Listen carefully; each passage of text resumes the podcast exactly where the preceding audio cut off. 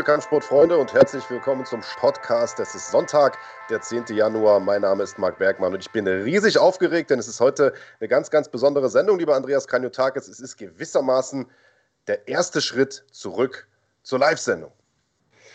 Genau so ist es. Und äh, ja, ich bin tatsächlich auch aufgeregt, denn ähm, ja, man hat uns ja mal nachgesagt, es hätte hier und da die ein oder anderen technischen Probleme gegeben. Wir haben äh, Konsequenzen daraus gezogen und ich muss sagen, du bist ja einer von den Menschen, dir ist ja die Community ziemlich egal, beziehungsweise ähm, im Endeffekt, da du ja eh kein Herz hast, ähm, geht das komplett an dir vorbei. Ich allerdings muss sagen, dass das für mich schon immer ein sehr, sehr wertvoller Teil unseres Podcasts war, auch live Fragen irgendwie zu lesen und äh, Feedback zu bekommen wir sind einen guten Schritt näher gekommen. Das heißt, wenn das hier alles so funktioniert, wie wir uns das vorstellen, dann sind wir nächste Woche wieder live für euch da. Naja, vielleicht noch nicht gleich nächste Woche, aber auf jeden Fall in den nächsten Tagen, nächsten Wochen. Äh, das äh, wird heute nämlich so sein, dass wir tatsächlich äh, sozusagen live to tape senden. Also wir zeichnen die Sendung live auf, veröffentlichen sie dann später und äh, das heißt, sollte es heute das einige, eine oder andere kleine Stolpersteinchen geben, bitten wir das zu entschuldigen. Ähm, ja, und wenn aber alles glatt läuft, äh, wieder erwarten, muss man ja schon fast sagen, dann äh, klappt das bald auch wieder mit dem Live-Podcast. Wir haben aber auch abgesehen davon heute eine total äh, spannende Sendung, lieber Andreas Kanyotakis, denn es gibt einiges zu tun. Das Tippspiel geht weiter. Die erste UFC-Veranstaltung steht ja kommende Woche ins Haus. Das heißt, wir werden tippen. Und diese Saison, diese Tippspielsaison dürft ihr in der Schlagwort Nation ja auch mittippen. Das wird es also geben. Äh, das Jahr beginnt außerdem total total spannend für die deutsche MMA-Szene, für deutsche MMA-Fans, denn gleich bei der ersten UFC-Veranstaltung diesen Jahres wird der Düsseldorfer David Zawada im Oktagon stehen. Mit dem hast du gesprochen, lieber Big Daddy, mit seinem großen Bruder auch. Äh, einen kleinen Ausschnitt aus dem Interview sehen wir in der Sendung. Und, das war noch nicht alles, was haben wir noch auf dem Zettel heute? Ähm, wir haben außerdem noch ein Video, das du vorbereitet hast, in dem es um Stärken und Schwächen äh, von McGregor und seinem Gegner geht, Dustin Poirier. Ähm, die werden wir auch noch ein bisschen besprechen, also nicht zu viel vorwegnehmen, wir wollen ja nicht zu viel teasern. Und wir haben ein paar ähm, aktuelle News, aktuelle Kampfansetzungen, über die wir sprechen wollen. Also eine vollgepackte Sendung oder wie du sagen würdest, picke, packe, volle Sendung, lieber Marc Bergmann. Kann man so sagen. Und deswegen würde ich äh, vorschlagen, wir steigen auch direkt ein und beginnen mit dem Tippspiel. Spieltag 1, äh, der steht heute an. Und wir haben eine Karte, die es durchaus in sich hat. Das Ganze nicht ohne Grund, denn äh, für die UFC ist das eine ganz besondere Veranstaltung. Nicht nur, weil es die erste in diesem Jahr ist, sondern weil es auch die erste seit sehr, sehr langer Zeit ist, die mal wieder im Network Television läuft, also in einem der äh, großen sozusagen Free-TV-Sender dort. Die äh, Show wird auf ABC laufen, das ist ein Riesensender in den USA, in Deutschland vergleichbar mit äh, vielleicht RTL oder so und ähm, dementsprechend hat man da auch eine äh, wirklich pickepackevolle Card zusammengestellt, äh, um es mal so zu sagen, ähm, was äh, uns jetzt, was das Tippspiel angeht, äh, natürlich ein bisschen einen Stein, einen Knüppel zwischen die Beine geworfen hat. Denn wir haben das äh, im Laufe der Woche schon äh, angekündigt. Äh, ihr, liebe Schlagwort Nation, liebe Kanalmitglieder, liebe Supportmitglieder, ähm, ihr könnt ja mit tippen und sozusagen gegen Andreas und mich tippen. Das hatten wir in der Vergangenheit schon ein paar Mal erklärt. Und äh, die sozusagen das Tippformular war auch schon seit Anfang äh, dieser Woche online. Äh, leider hat sich die Karte nochmal komplett äh, verändert. Äh, David Zawada, der steht jetzt zum Beispiel nicht mehr im Hauptprogramm, der ist ins Vorprogramm runtergerutscht, viele andere Kämpfe auch. Äh, der einzige Fight, der noch steht, das ist der Hauptkampf. Kevin Cater gegen Max Holloway. Äh, die anderen vier Kämpfe sind alle komplett neu dazugekommen, sind ein paar echte Kracher dabei. Dementsprechend mussten wir aber auch das Tippspielformular nochmal umstellen. Also, wir werden natürlich weiterhin den Kampf von David Zawada tippen. Also, das ist Ehrensache äh, als deutscher Podcast. Alle anderen Kämpfe sind aber neu ins Formular gekommen. Das heißt, selbst wenn ihr schon abgestimmt habt oder auch wenn ihr es noch nicht gemacht habt, geht nochmal auf das Formular tippt ab, spielt äh, gegen uns und äh, ja, weist uns vielleicht in die Schranken. Ja, und nochmal da an der Stelle vielleicht der Hinweis, ähm, ihr könnt alle hier zuhören. Der Podcast ist immer und, und für alle umsonst. Ihr könnt auch natürlich immer in die Kommentare und so, in die Chatfenster schreiben, was ihr denkt. Aber am Tippspiel mitmachen und äh, ja, wie Marc es ausgedrückt hat, uns in den Allerwertesten treten, ähm, das könnt ihr nur ab Supporter-Status. Das heißt, wenn ihr unseren Kanal abonniert und dann noch äh, Mitglieder werdet, dann könnt ihr mitmachen. Und äh, ja, das äh, ist schon ganz cool, wie ihr das angenommen habt. Ich bin sehr gespannt, wie dieses Tippspiel jetzt mit drei Parteien sein wird. Äh, warten wir es ab. Ja, ich finde es schon ein bisschen schade, dass wir die ganzen bisher abgegebenen Tipps ja quasi jetzt wieder rausschmeißen mussten, weil äh, sozusagen die Kämpfe nicht mehr im Hauptprogramm sind. Wir tippen ja nur den, das, das Hauptprogramm. Ähm, denn da waren schon ein paar wirklich gute Tipps dabei, das muss man ehrlicherweise sagen. Aber gut, wir gucken jetzt mal aufs aktuelle äh, Hauptprogramm und ich würde sagen, steigen auch Tipps ein. Big Daddy, du hast äh, die letzte Saison, die letzten beiden Saisons, muss man ja schon fast sagen, äh, verloren. Deswegen würde ich sagen, du steigst ein, den ersten von fünf Hauptkämpfen zu tippen. Mm, ja, äh, wir haben aus meiner Sicht einen super spannenden Kampf. Ähm, Punele Soriano, Storytime heißt der gute Mann, äh, mit Spitznamen gegen Dusko Todorovic.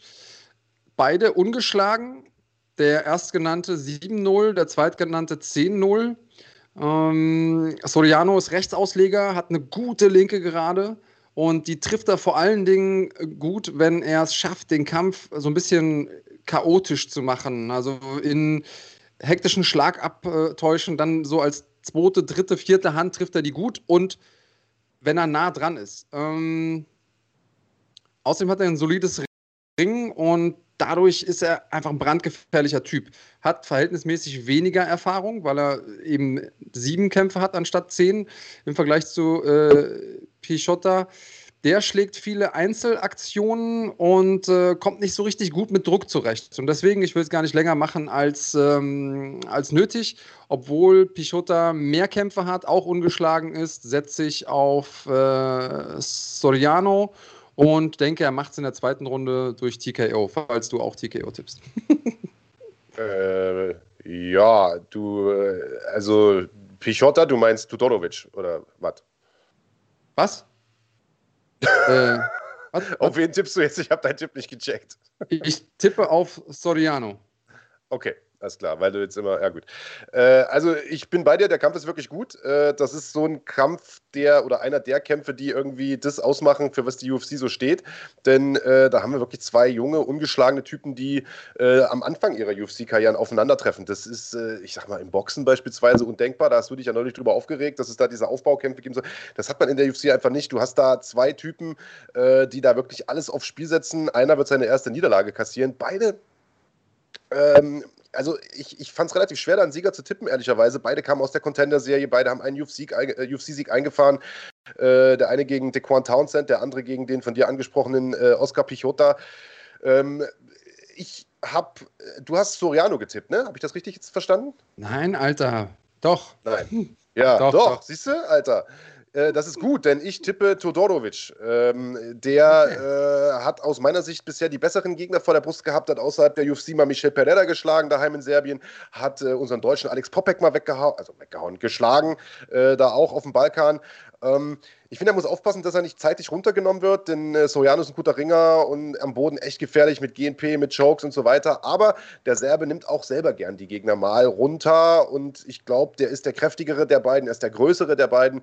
Ähm, ich denke mal, da wird es ein bisschen Arbeit am Zaun geben, viel Striking geben und tippe Todorovic durch TKO, entweder im Stand, dass er ihn anklingelt und dann unten finisht, oder äh, dass er ihn vielleicht wirklich runterringt und äh, dann unten mit GNP finisht. Also ich sage Todorovic durch TKO.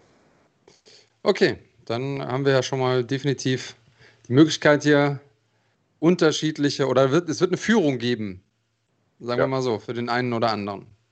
Ja. Dann bin, bin ich gespannt, weil jetzt vor allen Dingen. Ja, im nächsten Kampf gibt es äh, für mich ein sehr, sehr trickiges Matchup. Äh, deswegen bin ich gespannt. Du bist ja jetzt dran. Wir wechseln uns immer ab. Mhm. Äh, Joaquin Buckley gegen Alessio Di Chirico. Ja, also äh, ich meine, Joaquin Buckley, der wird wahrscheinlich für immer für diesen, äh, mit, diesem, mit diesem Spinning Backkick da in Erinnerung bleiben. Eine der fettesten Aktionen wahrscheinlich ever. Äh, aber tatsächlich, also kann der ja, also das ist ja nicht so ein One-Trick-Pony, im Gegenteil, sondern der hat eine starke Karriere schon hinter sich äh, gehabt, hat äh, bei, bei Bellator ein paar gute Siege geholt und so und hat, hat äh, auch in der UFC ein paar gute Siege geholt, hat äh, von seinen letzten vier, von den letzten fünf irgendwie vier gewonnen, alle durch K.O. Also selbst wenn er mal nicht irgendwie so ein, so ein, so ein Kabinettstückchen aus dem Hut zaubert, äh, ist der super gefährlich.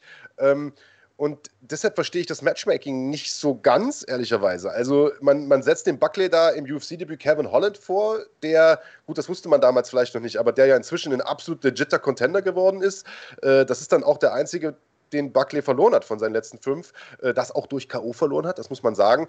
Äh, das heißt, er muss hier schon ein bisschen aufpassen, dass er von Tichirico nicht ein Brett bekommt, denn der äh, kann schon ganz gut zulangen.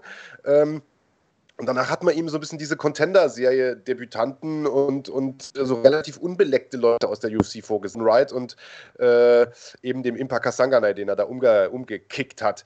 Jetzt hat er mit Alessio Di Chirico einen, der die letzten drei Kämpfe in Folge verloren hat. Da denkt man sich erstmal, was soll denn das, Alter? Was, warum kriegt er jetzt nicht einen Gegner, der vielleicht auch aus einer Siegesserie kommt, der ihn vielleicht ein bisschen mehr fordert? Aber ich verstehe vielleicht so ein bisschen den Ansatz der UFC. Di Chirico ist ein guter Striker, äh, kann, glaube ich, dafür sorgen, dass das ein actionlastiger Kampf wird. Das ist, glaube ich, wichtig für die UFC, wenn sie da im Network Television sind, die Leute, die im Free TV gucken wollen, ein bisschen Geballer sehen. Und die Chirico ist in seiner Karriere noch nie K.O. gegangen. Und vielleicht ist das so ein bisschen die Challenge, die man dem, dem Buckley da setzt, dass man sagt, hey, äh, vielleicht, äh, vielleicht bist du ja der Erste, der den umhaut. Ähm, ich sag ja und tippe Buckley durch K.O. Okay. Ähm, ja, bis, bis hierhin eigentlich die meisten Dinge sehe ich genau wie du. Äh, Buckley ist natürlich extrem K.O. gefährlich und wenn er verloren hat in seiner Karriere, eigentlich nur gegen sehr gute Gegner. Ähm, kleines Manko für ihn oder vielleicht ist es auch ein Vorteil, das äh, können wir ja vielleicht nochmal besprechen. Er ist sehr leicht für die Gewichtsklasse. Das heißt, der ist letzte, beim letzten Kampf irgendwie vier Pfund unter dem, was er hätte wiegen können, reingegangen. Das hat halt Vor- und Nachteile. Ähm, und genau wie du sehe ich ihn nicht ausschließlich als Striker. Der hat ein gute Cagework, der hat auch ein ordentliches Ringen. Ähm, die Chirico auf der anderen Seite, der ist seit 2016 in der UFC und hat von seinen acht Kämpfen nur drei gewinnen können. Aber ist gleichzeitig nicht ungefährlich. Also auch er Rechtsausleger, hat gute Kicks mit der linken Seite, gutes Footwork, macht gutes Stick and Move. Das heißt, den zu stellen und den zu treffen ist nicht einfach und den K.O. zu schlagen ist auch nicht einfach. Und für mich bedeutet das eben Folgendes. Ähm, also ich lese das hier mal so ein bisschen aus Karrieresicht der Kämpfer. Es bedeutet, okay, Buckley, du kriegst dir die Chance, jemanden zu schlagen und vielleicht K.O. zu schlagen, der es noch nie gemacht hat. Das wäre dann so ein, so ein First-Timer und damit trotzdem eine gute Story, die man erzählen kann. Die Chirico ist einfach, hey, du hast drei in Folge verloren friss oder stirb, Bruder. Wenn du das hier, äh, wenn du das hier machst, okay, dann hast du einen von unseren Leuten geschlagen, der sehr viel Aufmerksamkeit hat. Wie gesagt, durch diesen enorm spektakulären K.O. und einfach seine letzten Performances. Und äh, wenn du es nicht schaffst, dann gehörst du schlicht und ergreifend nicht hierhin. Also ich glaube, das ist so die, die Story hinter dem Kampf. Ich denke auch, dass Buckley das Ding machen wird. Aber ich habe auch erst K.O. da stehen gehabt. Ähm, aber irgendwie habe ich das Gefühl, dass die Chirico ihn austänzeln wird und, und sich einfach ist zu elusive. Und deswegen glaube ich, dass Buckley das über eine Unanimous Decision macht. Ist lustig, äh, weil ich tatsächlich SKO stehen hatte. Dann habe ich gesagt, ach nee, komm, das, der, das geht bestimmt über die Punkte so. Die knallen sich da äh, drei Runden lang. Und äh, dann habe ich aber doch wieder, nee, komm, das macht er durch K.O. Äh, ja, ist lustig. Aber cool, so haben wir wenigstens äh, die Möglichkeit, einen Punkt abzustauben. Äh, wie gesagt, auch an der Stelle bin ich mal sehr, sehr gespannt, wie ihr das seht, liebe Schlagwort Nation. Der Link zum Tippspiel, der ist natürlich hier unter dem Video einge, also angegeben. Da könnt ihr draufklicken, könnt mitmachen. Ich bin gespannt auf eure Tipps, Big Daddy, und ich bin auch gespannt auf deinen nächsten, denn auch das ist ein echter Kracher. Santiago Ponzinibbio äh, bekommt es zu tun mit dem starken Chinesen Li Jing Liang, den Deutsche äh, sicherlich noch kennen aus dem Kampf gegen David Zawada. Ja, äh, also vielleicht mal angefangen mit äh, Ponzinibio, der hat gerade irgendwie sieben in Folge gewonnen. Ähm, in der UFC muss man dazu sagen. Und ähm, neun von seinen letzten zehn in der UFC gewonnen. In seinem letzten Kampf Neil Magny K.O. geschlagen. Wahnsinniger Typ, also unglaublich starker Typ. Jing Yang Li ist auch sehr stark. Ist er auf demselben Level wie sein Gegner?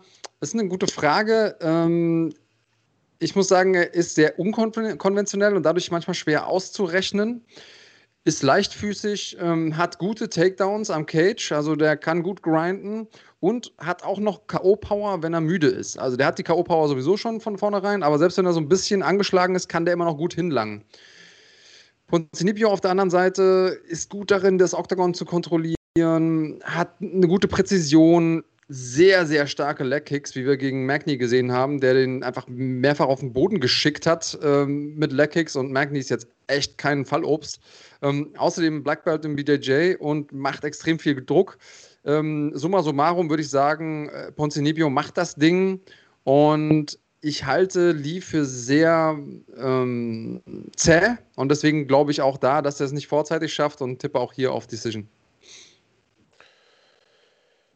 Okay, Scheiße. das ist auch mein Tipp. Äh, also ich, ich sehe es ähnlich wie du. Beide sind super starke Kickboxer. Ponce Nibio hat echt einen guten Laufmann. Die letzten sieben gewonnen gegen wirklich auch extrem starke Leute, also auch stärkere Leute äh, als, ähm, als, als Lee vor den, vor den Fäusten hatte. Äh, Gunnar Nelson weggehauen, Mike Perry weggehauen, Neil Magny weggehauen. Du hast es gesagt, auch wirklich eindeutig äh, besiegt. Ähm, das einzige Ding, wo man nicht so genau weiß, ne, wird das eine Rolle spielen, ist natürlich, Ponce Nibio war jetzt lange Zeit nicht am Start, zwei Jahre nicht gekämpft. Wie wird er auftreten? Ich denke, ein bisschen Ringrost werden wir schon sehen. Und Lee, das hast du, glaube ich, auch gesagt, ist noch nie K.O. gegangen in seiner Karriere, ist ein unglaublich zäher Hund. Und wir hatten mal mit, mit Peter Sobotta damals äh, gesprochen, nachdem der gegen äh, nachdem der Lee gegen Zawada gekämpft hat oder davor, ich weiß gar nicht genau. Und Peter sagt, Alter, ich kenne den aus dem Training in, in Thailand, du erinnerst dich dran, äh, sagt, Alter, die, der Typ ist geisteskrank, der tappt im Training nicht in Armbars und solche Geschichten. Also der ist einfach nur unglaublich zäh äh, und der ist nicht umsonst noch nie K.O. gegangen. Der hat auch gute Leute vor der Brust gehabt und ich sehe es genau wie du. Äh, ich denke, der, äh, der Ponzinibio wird das machen, denn er ist aus meiner Sicht der bessere Striker, aber K.O. hauen wir da nicht. Dementsprechend Ponzinibio nach Punkten ist natürlich kacke, weil dann können wir da jetzt können wir da jetzt beide keinen Punkt holen oder zumindest keinen Vorsprung äh, ausbauen. Aber ihr könnt ja immer noch anders tippen, äh, liebe Schlagwort Nation. Kleine, ähm, kleine Ergänzung: der tappt auch nicht im Kampf äh, in der Submission. Also seine ja. einzige Submission-Niederlage ist gegen Keita Nakamura und das war eine Technical Submission. Da ist er einfach eingeschlafen mit dem Naked Choke. Also äh, tappt nicht. Ist ja. nicht unbedingt eine gute Idee, aber ja. Okay. Sei mal dazu gesagt.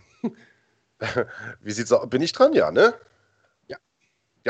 Co-Main Event Time. Und das ist ein Kampf, also wenn man den vor, sagen wir mal, acht bis zehn Jahren angekündigt hätte, dann wäre einigen Leuten definitiv das Wasser im Mund zusammengelaufen. Da wäre das, glaube ich, auch der Hauptkampf jeder Veranstaltung äh, hätte das sein können. Äh, und man hätte sich auch sehr, sehr schwer getan, das zu tippen. Äh, vor, oder nee, hätte man sich nicht schwer getan, das zu tippen, so muss man sagen. Äh, denn damals, äh, glaube ich, hätte Carlos Condit das Ding irgendwie klar gewonnen.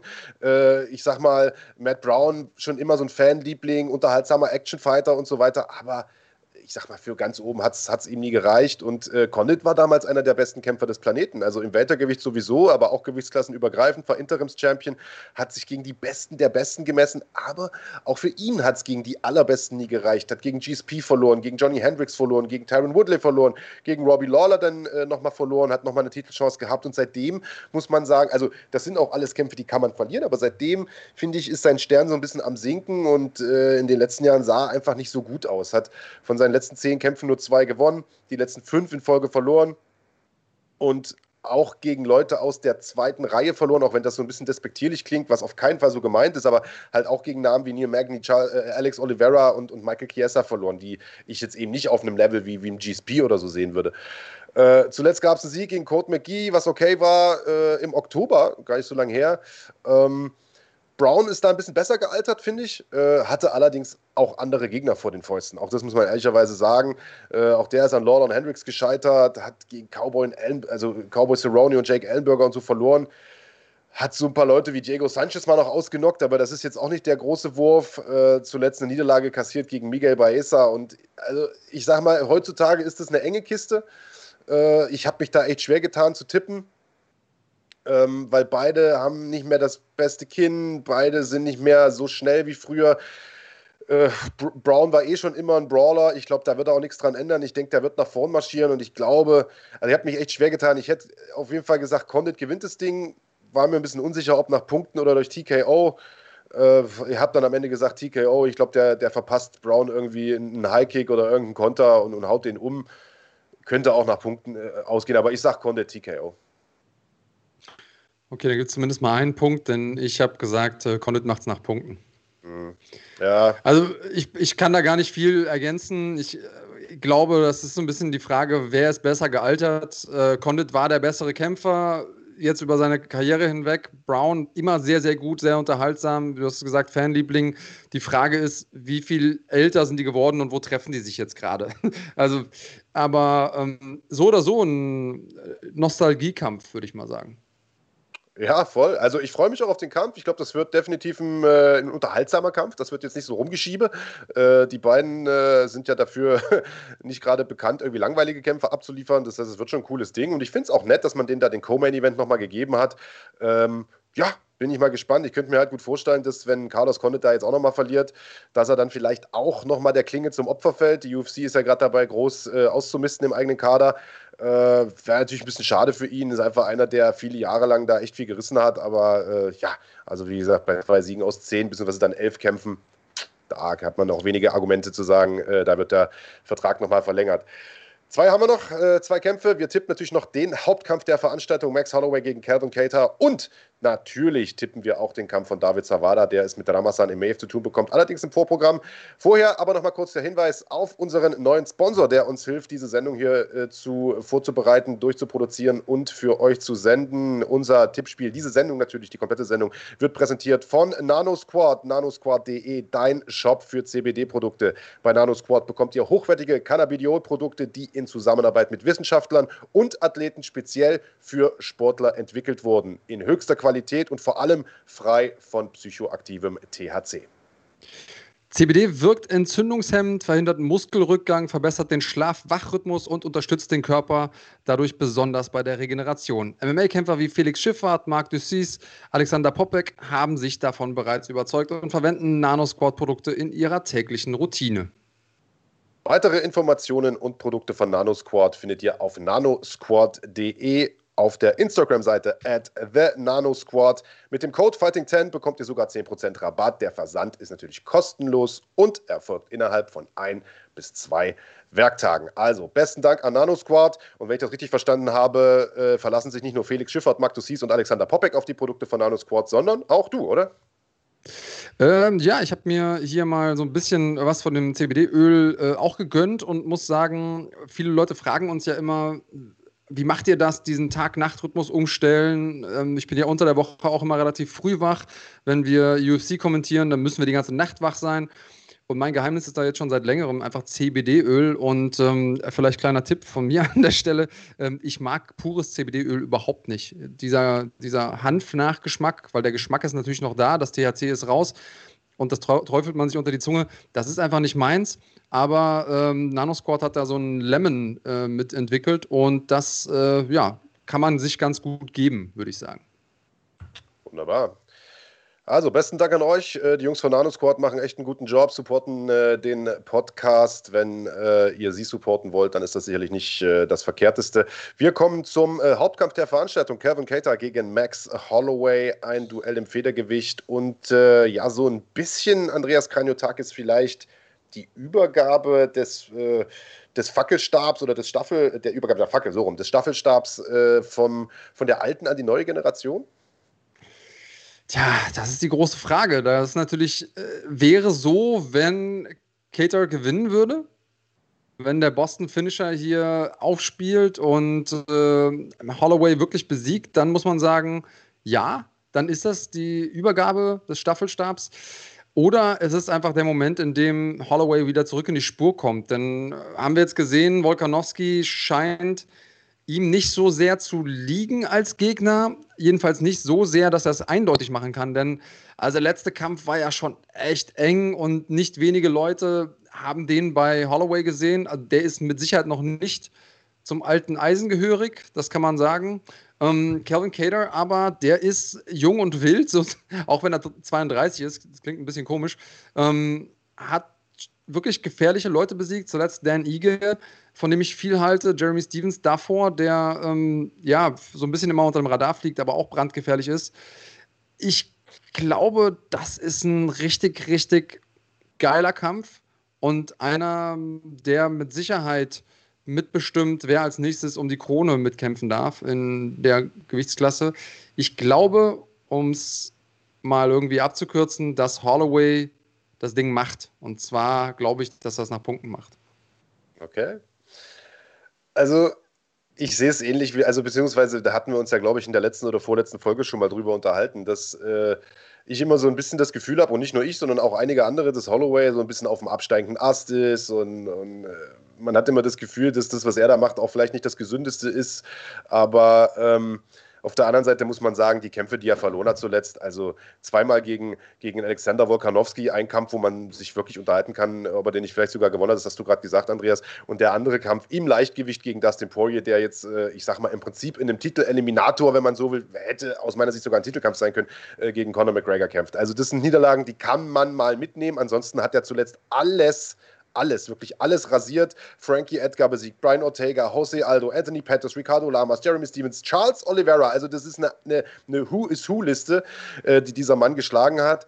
Ähm, Nichtsdestotrotz glaube ich, dass es schwer haben wird gegen Calvin Cater, der aus meiner Sicht zu den besten Boxern der Gewichtsklasse gehört, vielleicht sogar der UFC äh, insgesamt aktuell. Der hat eine hervorragende Beinarbeit, äh, hat ein sehr, sehr gutes Distanzgefühl, ein sehr, sehr gutes Timing.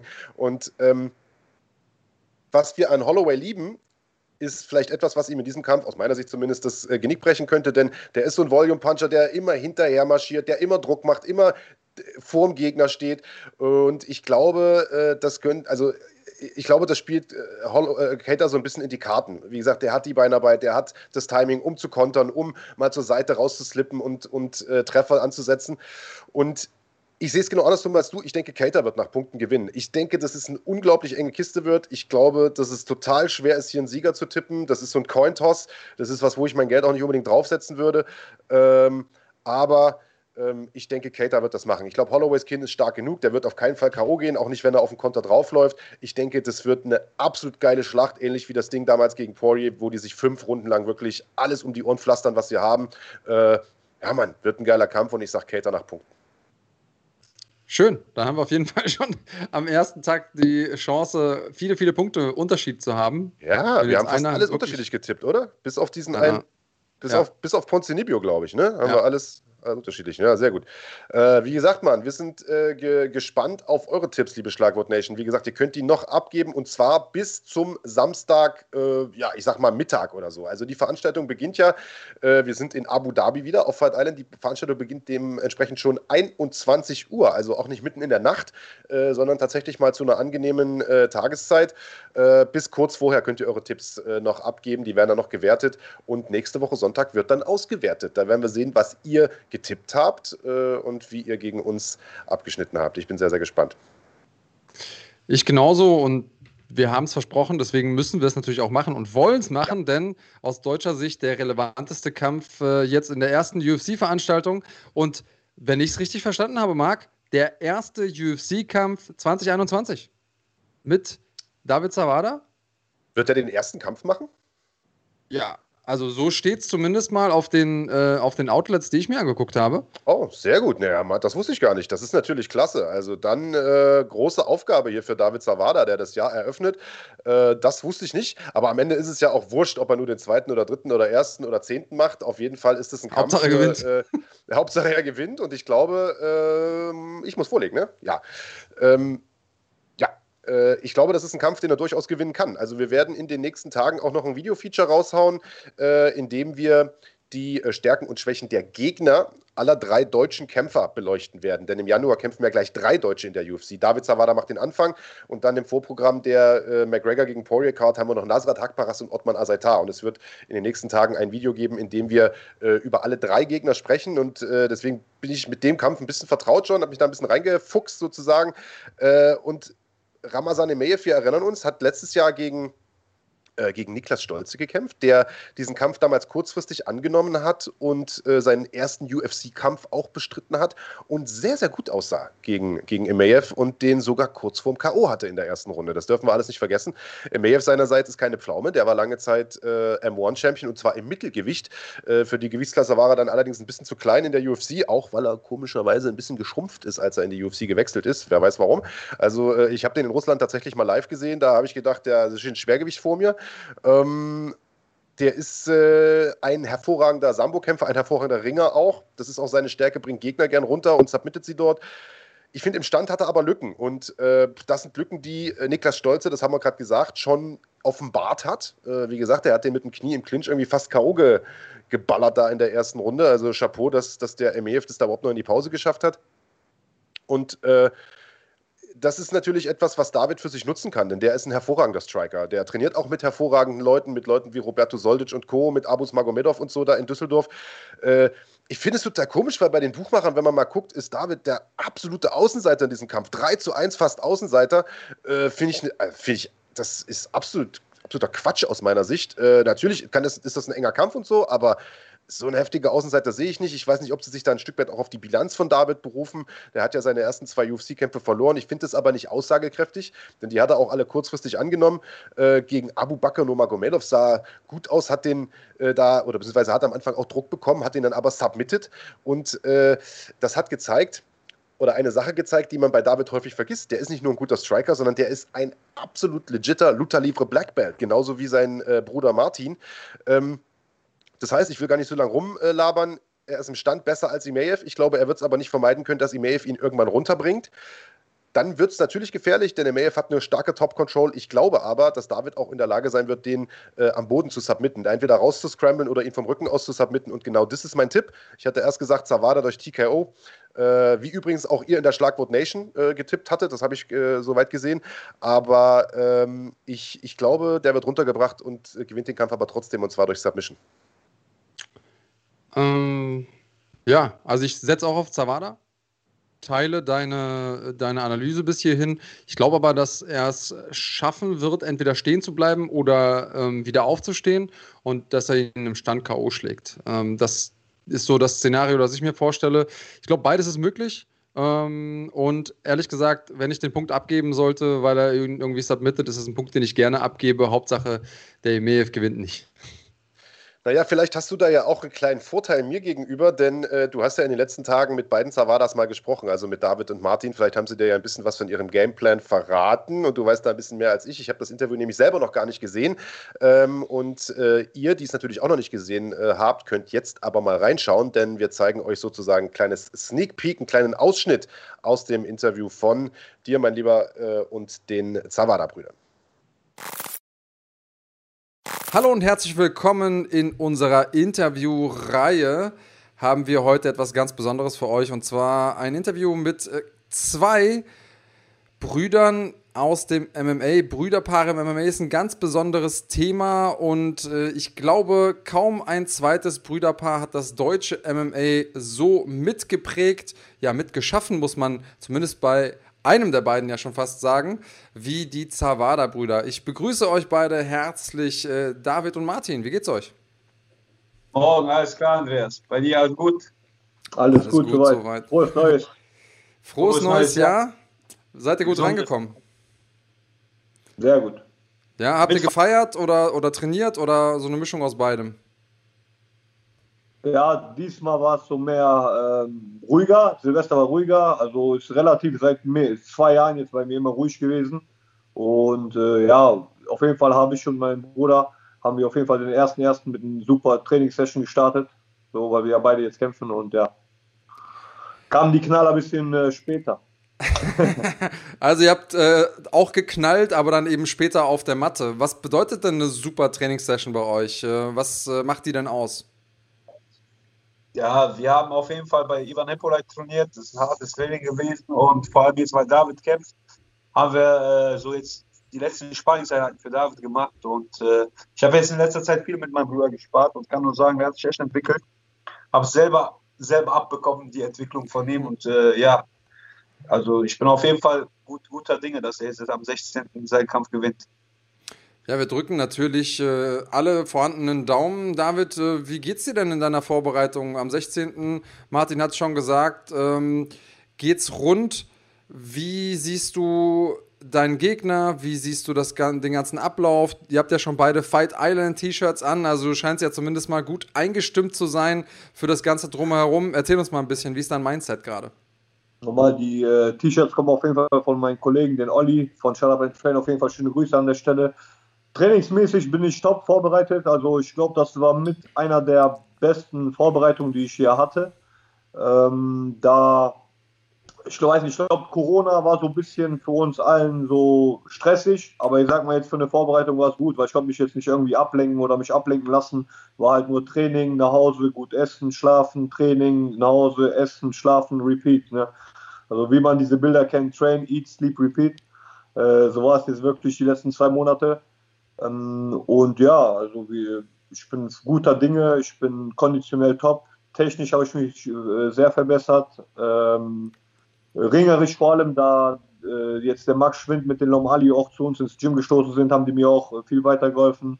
Äh, ich trainiere auch weiter auch mit meinem Bruder zusammen, auch beim NFT-Gym. Da sind auch gute Jungs, die mir helfen, die mehr auch in meinem Gewicht sind, wo ich da auch äh, mehr technisch arbeiten kann. Äh, ja, und auf jeden Fall, wir gehen vorwärts. Und ich sehe auf jeden Fall diesmal in diesem Kampf guter Dinge, dass ich den Kampf, hoffe ich, wieder mal vorzeitig beenden kann. Schön zu hören, wie das alles so angefangen hat. Du hast ja auch beschrieben, David, dass ähm, du am Anfang logischerweise, weil du den Sport gar nicht selber betrieben hast, nicht so viel Ahnung davon hattest, wusstest aber, hey, ich habe da einen großen, starken Bruder, der äh, kann die meisten Leute da draußen vermoppen. Ähm, hast du das auch mal genutzt? Hast du dann irgendwie auch mal den Jungs in der Schule berichtet, hey, mein äh, großer Bruder könnte euch alle platt machen und eure Väter gleich mit? Oder ähm, hast du dich da eher zurückgehalten? Nein, nein, also ich, ich bin immer so einer gewesen, so körperlichen Auseinandersetzungen, lieber laufe ich weg oder was heißt weglaufen? Ich gehe sowas generell immer aus dem Weg. Äh, auch weil mein Bruder mir immer gesagt hat, so meinte, das bringt dir nichts. Wo willst du dich hier prügeln draußen und äh, verletzt jemanden oder wirst verletzt, dann hast du was davon oder hast äh, Folgeschäden, weißt du, so Strafanzeigen etc. Ähm, aber was, was ich erlebt habe, das war jetzt kein Witz. Ne? Da war ich auch mal, ich hatte ja auch die Zeit nach dem Fußball, wo ich immer feiern gewesen bin und so weiter. Und äh, äh, was, was witzig war, auf dem Weg nach Hause, dann irgendwann mit der S-Bahn, hatten wir halt so eine verbale Auseinandersetzung mit ein paar Jungs. Und dann sind sie am Mucken und wir ja auch am Mucken, am Reden und beleidigen. Und dann sagt einer so, meint der, ich flippe gleich aus, ich hol gleich meinen Bruder. Meint ich, warte, der ist dein Bruder, hol deinen Bruder. Und dann sagt der zu mir, ich hole meinen Bruder. Da sagt der Martin Zavada ist mein Bruder. Und ich lache mich kaputt oder so. Ich hole den, ich schaue den sofort jetzt vor dir behindert und so weiter. Ne? Und dann zeige ich ihm aus und du Idiot, das ist mein Bruder, nicht deiner. Und so, und der kriegt der Schock, läuft direkt in den anderen Waggon und so. Und dann, wir mussten eh schon aussteigen, war schon kurz vor Ende. Aber das ist schon krass, wie verrückt die Welt ist, dass sie so irgend, irgendwie irgendwas nutzen. Ich weiß gar nicht mehr, wer der Typ war oder, aber keine Ahnung. Auf jeden Fall sowas komisches, so, weißt du? Wie ist das für dich, Martin? Ist es, äh, passiert das häufiger, dass Leute mit dir drohen? Hast du da was mitbekommen? Nee, eigentlich, guck mal, Andreas, ich bin ja eigentlich auch immer der Ruhige gewesen. Sport ist Sport. Also ich habe sowas, dass das der David mir erzählt hat, das wusste ich jetzt auch nicht. Aber äh, nee, weiß ich nicht, ich bin da nicht hinterher. Und äh, klar, du wirst erkannt, vor allem jetzt in der heutigen Zeit gibt es ja Facebook, Instagram, der Sport ist, Sport ist größer geworden. Äh, aber mir ist das jetzt nicht, noch nicht so passiert. Und also mir hat noch keiner gedroht mit David Zavada. ja, dann weißt du, dass es dein kleiner Bruder auf jeden Fall geschafft hat. Ähm, David, du hast mal bei uns im Interview gesagt, dass du auch als Jugendlicher mal Dinge gemacht hast, die ja vielleicht nicht so optimal waren. Was genau meinst du damit? Weil so richtig spezifisch bist du da nicht geworden. Und äh, ja, der ein oder andere hat da nachgefragt. Was hat er denn gemeint? Ja, wie gesagt, hat jeder so eine Phase im Leben. Oder was heißt, als Jugendlicher hat man halt so eine Partyphase, sage ich mal. Und ja, und dann hat man halt Sachen gemacht auf Partys, so außer Alkohol auch was anderes konsumiert. Und ja, und nach diesen, nach diesen, ja, Marihuana, bisschen härtere Sachen, ne? So wie Ecstasy und sowas. Ne? Aber weil nie, das war mein Problem war es halt, ich habe immer für, für die Nacht gelebt, damals so. Äh, ich habe die Sachen genommen und keine Ahnung, um, ich dachte, ich verpasse irgendwas, wenn ich das nicht nehme. Aber im Endeffekt hat sich alles nur um, um das Gleiche gedreht. Man war am nächsten Tag zerstört, kaputt oder hat vielleicht irgendwas zerstört und war auf jeden Fall, äh, ja, ich war auf falschem Wege. Mein Bruder hat das erkannt. Ne? Er hat gesehen, dass äh, jedes Wochenende ich irgendwie nicht nach Hause kam oder zu spät nach Hause kam oder zwei Tage verschwunden war und so weiter. Und äh, ja, und er kennt ja die Szene, er weiß, worum es geht. Er hat mich dann, äh, sag ich mal, mit dem Sport ein bisschen zurechtgeprügelt. Martin, äh, welchen Tipp, welchen Rat hat dir denn David mal gegeben, wo du sagst, Mensch, das war echt gut für mich und da wäre ich vielleicht alleine auch so nicht drauf gekommen? Also was mich jetzt zum Nachdenken gebracht hat, ganz ehrlich, ist, dass der jetzt zum ersten Mal gesagt hat, ich soll nicht mehr kämpfen. Das ist echt, äh, das hat er mir gesagt, er hat mir das noch nie gesagt und er meinte immer, du hast jetzt eine Familie, die ist das, wozu du kämpfst, du hast, kommst von Thiago Silva Sieg, jetzt nochmal so zu kämpfen, du musst selber wissen, aber ich werde das nicht mehr machen. So, äh, darüber denke ich nach, aber der wird ja auch dabei sein beim Kampf und äh, ich mache diesen Kampf und dann werde ich sehen, wie das aussieht. Aber vor allem, das ist ein, ist, ich bin am Ende so und ich bin in der letzten Liege, vor allem jetzt auch mit Arbeit, mit, ich habe auch viele Schlachten geschlagen. Aber das hat mir so ein bisschen, hat mich zum Nachdenken gebracht, weil das kannte ich nicht von David, weißt du, dass er plötzlich mir sagt, hör lieber auf, so mach lieber, du hast eine Familie, äh, kümmere dich um deine Familie so und das, so, weißt du, diese Sache ist mir jetzt im Kopf geblieben am meisten, weißt du, dass der das gesagt hat so. Deswegen bin ich jetzt fokussiert, diese Sachen irgendwie drumherum zu gehen, weißt du? Vielleicht auch ein bisschen beweisen, dass du es trotzdem kannst, obwohl, ähm, ja, obwohl die Dinge da sind. Beweisen brauche ich das nicht, weil ich denke, ich habe schon vieles bewiesen, weißt du, aber auf irgendeiner Ebene hat er schon recht. Er hat recht, weißt du, weil du kommst von Thiago Silva, kämpfst gegen, gegen einen Olympia, Typen, der ist zwar in Polen hochgesehen, aber auf der Welt, du hast einen Top 5 UFC-Mann, der, der war für ein Schreck für viele Kämpfer besiegt und den hast du verprügelt. Und äh, ja, aber wie gesagt, ich habe einen Hauptkampf, habe ich noch nie gehabt und äh, ein paar Sachen so und ich bin im Training, deswegen habe ich das gemacht und auch ein gutes Angebot und ja, deswegen. Ja. Aber es hat mir so nach äh, so ein paar Tagen gedauert, bis ich das geschluckt habe, was er zu mir gesagt hat, weil es kannte ich von denen nicht so, weißt du?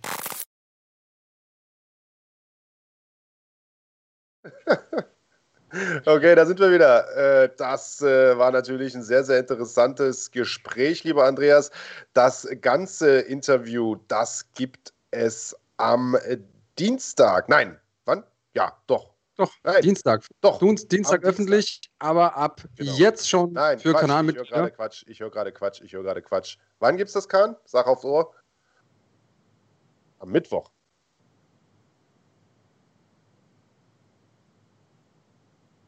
Aber da, ja. Aber das macht also ja am, gar keinen Sinn. Am Mittwoch gibt es auf jeden Fall das Interview, höre ich gerade. Äh, auf jeden Fall nächste Woche. Macht es einfach so. Ihr geht immer wieder auf die Schlagwort-Podcast-Seite und dann werdet ihr das schon, äh, beziehungsweise auf die Fighting-YouTube-Seite, äh, wo es den Schlagwort-Podcast zu sehen gibt. Und äh, dort seht ihr dann auch alles Neue. Also wir werden in den nächsten Tagen ständig neue Videos raushauen. Äh, ihr macht, Oder ich, ihr werdet einfach Mitglied und dann seht ihr es sofort. So ja, einfach ist Einfach das. abonnieren, und dann bekommt ihr das ja angezeigt. Äh, grundsätzlich wünschen wir natürlich David erstmal alles Gute für seinen Kampf gegen Ramazan Emeyev und äh, nochmal der Hinweis an der Stelle, wenn ihr mittippen wollt, dann könnt ihr das natürlich tun, solange ihr Supportmitglieder hier auf dem Kanal seid und wir können ja mal reinschauen, äh, ganz kurz noch, bevor wir dann zum nächsten Themenblock kommen, wie diese Eingabemaske aussieht. Hier seht ihr es, das ist ein ganz einfaches Google-Formular. Da könnt ihr euren Tipp abgeben, also für jeden Kampf ein Ergebnis tippen. In dem Fall hier natürlich äh, für David Zawada. Ähm, Big Daddy, du hattest, glaube ich, gesagt, durch K.O., ich äh, durch Submission. Mal sehen, was ihr tippt. Und äh, am Ende des, so macht er das für alle äh, fünf Hauptkämpfe und für den Kampf von David. Und äh, dann geht sozusagen eure gesammelten Tipps als ein Tipp äh, ein in diesen Tippspieltag. Und dann werden wir nächsten Sonntag mal auflösen, wer da die Nase vorn hatte, wer da richtig lag. Also bin sehr, sehr gespannt auf eure Tipps. Ja, Schwarmintelligenz ist ja immer ein sehr, sehr äh, schwieriger Gegner, muss man, muss ja, man natürlich sagen. Auf jeden ähm, Fall. Ich habe ähm, schon Bammel. Also mehr Bammel als gegen dich, muss ich ganz ehrlich sagen. Die äh, ja. Schlagwort Nation wird es uns mit Sicherheit nicht leicht machen. Ich glaube auch zu Recht. Ähm, eine Sache, die wir auf jeden Fall auch noch besprechen sollten, ist, dass in den letzten Tagen und Wochen, was natürlich klar ist, denn es gab keine UFC-Veranstaltungen jetzt dieses Jahr, aber die UFC scharrt natürlich mit den Hufen und äh, große Ereignisse werfen ihren Schatten voraus. Die UFC hat einige wirklich spannende Kämpfe angesetzt und über die äh, wollte ich gerne mal mit dir sprechen. Vielleicht fangen wir gleich mal mit der, äh, wie du sie mal nennst, äh, Lieblingsgewichtsklasse an, die ich habe. Und äh, da gibt es an der Spitze vielleicht eine Veränderung, vielleicht bleibt alles gleich. Äh, Miocic gegen Ngannou 2 ist angesetzt. Allerdings in Anführungsstrichen erst für den 16.04. Äh, Miocic hatte ja bereits gesagt, äh, dass er sich ein bisschen zurückziehen wollte nach seinem letzten Kampf und äh, kehrt dann wieder zurück. Wir haben im letzten Podcast gesprochen, dass wir das Gefühl haben, dass es eigentlich nur das Vorspiel für den John Jones-Kampf ähm, bedeutet aber gleichzeitig äh, dann auch, dass John Jones entsprechend lange Zeit haben wird, sich vorzubereiten, denn wie auch immer dieser Kampf ausgeht, ich sag mal, vor ja, Juni wird das wahrscheinlich nichts mit Jones gegen den Sieger. Und ähm, dadurch hat er natürlich ein bisschen mehr Zeit, auch nochmal solide Körpermasse aufzubauen, sich im Schwergewicht irgendwie zurechtzufinden und so weiter und so fort. Wie findest du den Kampf an sich? Also lass uns mal separat drüber sprechen. Ähm, bist du der festen Überzeugung nach wie vor, dass Miocic das Ding wieder nach Hause bringt? Ja, also wir hatten ja, ich glaube, im Podcast letzter Woche schon mal äh, den Kampf irgendwie anklingen lassen. Also das ist natürlich ein guter Kampf. Ich freue mich darauf. Ich gucke mir den an. Ich finde auch Rückkämpfe an sich gut. Es gibt ja viele Leute, die sagen, Rückkämpfe sind wack. Ähm, aber, und das habe ich ja das letzte Mal schon gesagt, ich bin mir nicht sicher, ob sich ein Ganu äh, diesbezüglich einfach so weiterentwickelt hat, dass er äh, Miocic da äh, ringerisch gefährlich werden kann, beziehungsweise umgedreht, dass er die ringerischen Attacken, die Ringerattacken von, von Miocic abwehren kann. Also das war ja so die Geschichte des ersten Kampfes, wenn wir uns erinnern. Das Ganze inzwischen ja auch schon zwei Jahre her, drei Jahre her äh, sogar. Ähm, da hat äh, Miocic einfach gewonnen, weil er das clever gemacht hat. Der hat äh, einfach diese Bomben von Ganu, so gut es ging, muss man sagen, gemieden, ein paar da auch genommen äh, und hat das Ding einfach ringerisch gelöst. Und äh, wenn wir mal schauen, äh, gegen wen in Ganu seitdem ge gekämpft hat, und gewonnen hat auch, äh, dann war das äh, jetzt nichts, was aus meiner Sicht äh, einem, einem Miocic da vielleicht irgendwie gleichkommt. Zwar hat er mit Curtis Blades auch einen guten Ringer vor der Brust gehabt, der aber ähnlich wie Miocic relativ klein ist für die Gewichtsklasse äh, und dementsprechend klar geworden. Kane Velasquez auch ein guter Ringer, den hat er da relativ schnell ausgenockt und Velasquez muss man sagen, im Spätherbst seiner Karriere und danach mit Junior dos Santos, ich sag mal, einen über den Berg, ein Kickbox, ein Boxer, der über den Berg ist, irgendwie äh, K.O. geschlagen und mit äh, Jasinho Rosenstruck ebenfalls ein Kickboxer. Also ich, ich habe da jetzt aus diesen Kämpfen nichts, wo ich rausziehen könnte, dass der Ngannou äh, jetzt, jetzt ready wäre, um, um Miocic äh, kaputt zu hauen. Äh, das, also klar kann das natürlich passieren, dass er reingeht, verpasst ihm Ding und, und Miocic geht K.O. Das kann auf jeden Fall passieren, ja. Also das ist Schwergewicht, das ist alles möglich und so. Und dass ein Miocic K.O. gehen kann, hat Daniel Cormier gezeigt. Aber äh, wenn der das clever angeht und nicht in so einen auch wenn es ein blöder Begriff ist, Lucky Punch reinläuft von, von einem Ganu, glaube ich, würde das, würde das gewinnen und auch nach Punkten wieder gewinnen. Okay, ja, ich bin gespannt. Also fünf Runden sind eine lange Zeit. Ähm, auch die Zeit zwischen dem ersten und dem äh, zweiten Kampf ist einiges. Äh, die beiden haben im Januar 2018 gegeneinander gekämpft. Also das werden ja, drei Jahre sein, gute drei Jahre. Hm, da kann man als, als Kämpfer dann schon eine, eine kleine Entwicklung durchmachen. Vor allen Dingen, wenn man wie ein Ganu noch nicht so lange mit dabei ist. Äh, hat ja seinen ersten Profikampf 2013 gemacht. Ach ja, ähm, ich habe irgendwann mal eine Statistik gelesen, dass die besten Erfolge eines Kämpfers irgendwie nach neun Jahren Profikarriere kommen. Ähm, deswegen, wer weiß. Also ich glaube, dass ich weiß nicht. Und, und was man irgendwie auch mit berücksichtigen muss, ist, Miocic hat trotzdem er auch Cormier besiegt hat, irgendwie in, in, in, zwei seiner letzten drei Kämpfe, der hat auch ein paar Federn gelassen. Also der hat auch von Cormier schon ein paar gute Dinger kassiert und ja, wir wissen, dass sich äh, dieser Schaden auch akkumuliert. Wer weiß. Ähm, abgesehen davon haben wir noch ein paar andere coole Kämpfe.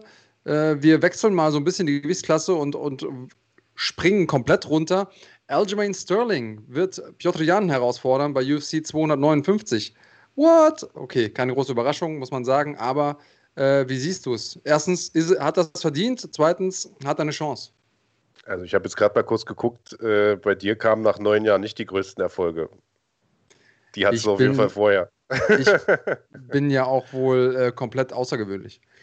Ja, das stimmt. Und fall damit aus äh, der Statistik. Entschuldigung, jetzt ich, jetzt war ich wie in der Schule früher geistig abwesend. Um was ging es? Äh, Aljamain Sterling gegen Piotr Jan, ne? Das hattest du gefragt. Genau. Das äh, hat das verdient und und gewinnt er das Ding, ist die Frage. Ob Aljo das verdient hat? Na, Alter, ja. die Frage stellt sich doch gar nicht, oder nicht? Also, ich bin, äh, der Kampf ist ja total lange schon überfällig. Und also das Problem, was man ja nur hat und warum einige Leute diese Frage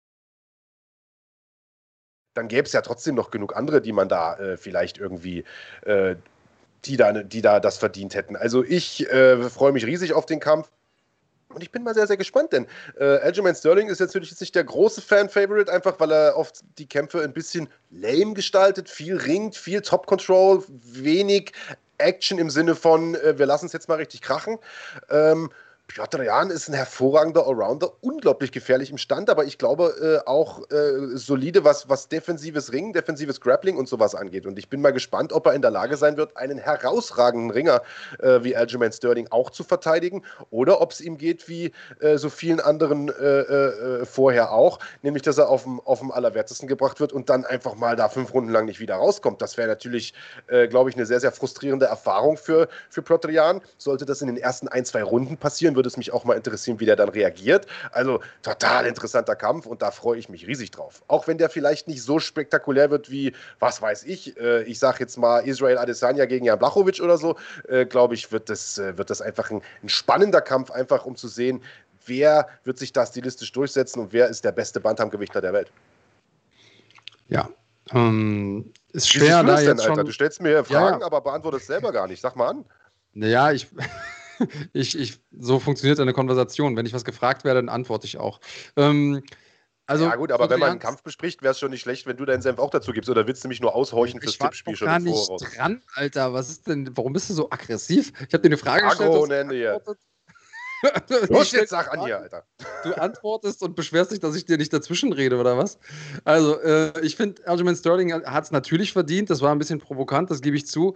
Ähm, aber vor dem Hintergrund, dass diese Gewichtsklasse wirklich ein Haifischbecken ist, richtig krass. Was ich spannend finde, ähm, ist A zu sehen, wie legit ist Jan nicht nur als, ähm, als Kämpfer an sich, sondern auch als Champion, weil Sterling einfach nochmal eine ganz andere Art von Herausforderungen äh, mit sich bringt. Der hat die äh, Jose Aldos, Uriah Fabers ähm, und John Dodsons besiegt dieser Welt.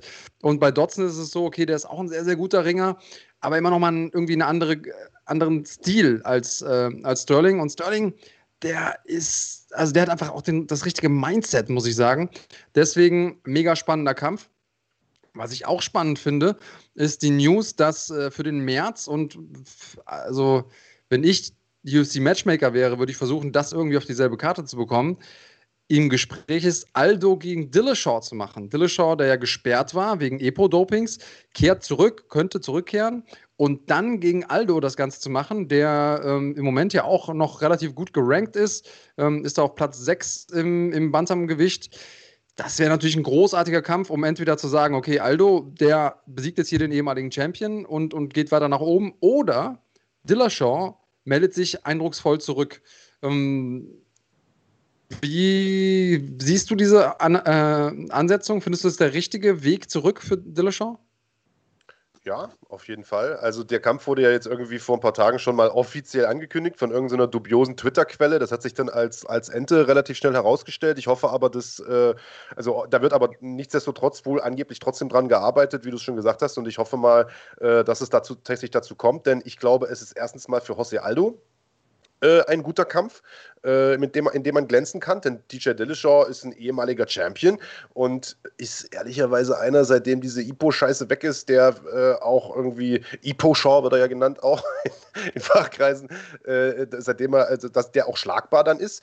Äh, für, für Dillashaw äh, ist, das, ist das natürlich ein gutes Comeback, denn ich sag mal, wenn er einen Jose Aldo besiegt, das ist für jeden Kämpfer ein Mega-Scalp, das ist ein Name, der immer einen Klang haben wird und José Aldo hat ja auch gezeigt, dass er noch lange nicht zum alten Eisen gehört. Also äh, das, ist, das ist definitiv ein geiler Kampf. Ich meine, ganz ehrlich, Alter, das sind zwei der unterhaltsamsten Striker da unten in dieser Gewichtsklasse. Äh, zwei ehemalige Champions, der eine im Feder, der andere im Bantam. Also das ist, das ist ein geiles Ding. Wie sehr, wir haben es ja immer wieder gesagt, 2021 wird ein, wird ein Hammerjahr, was Kämpfe angeht.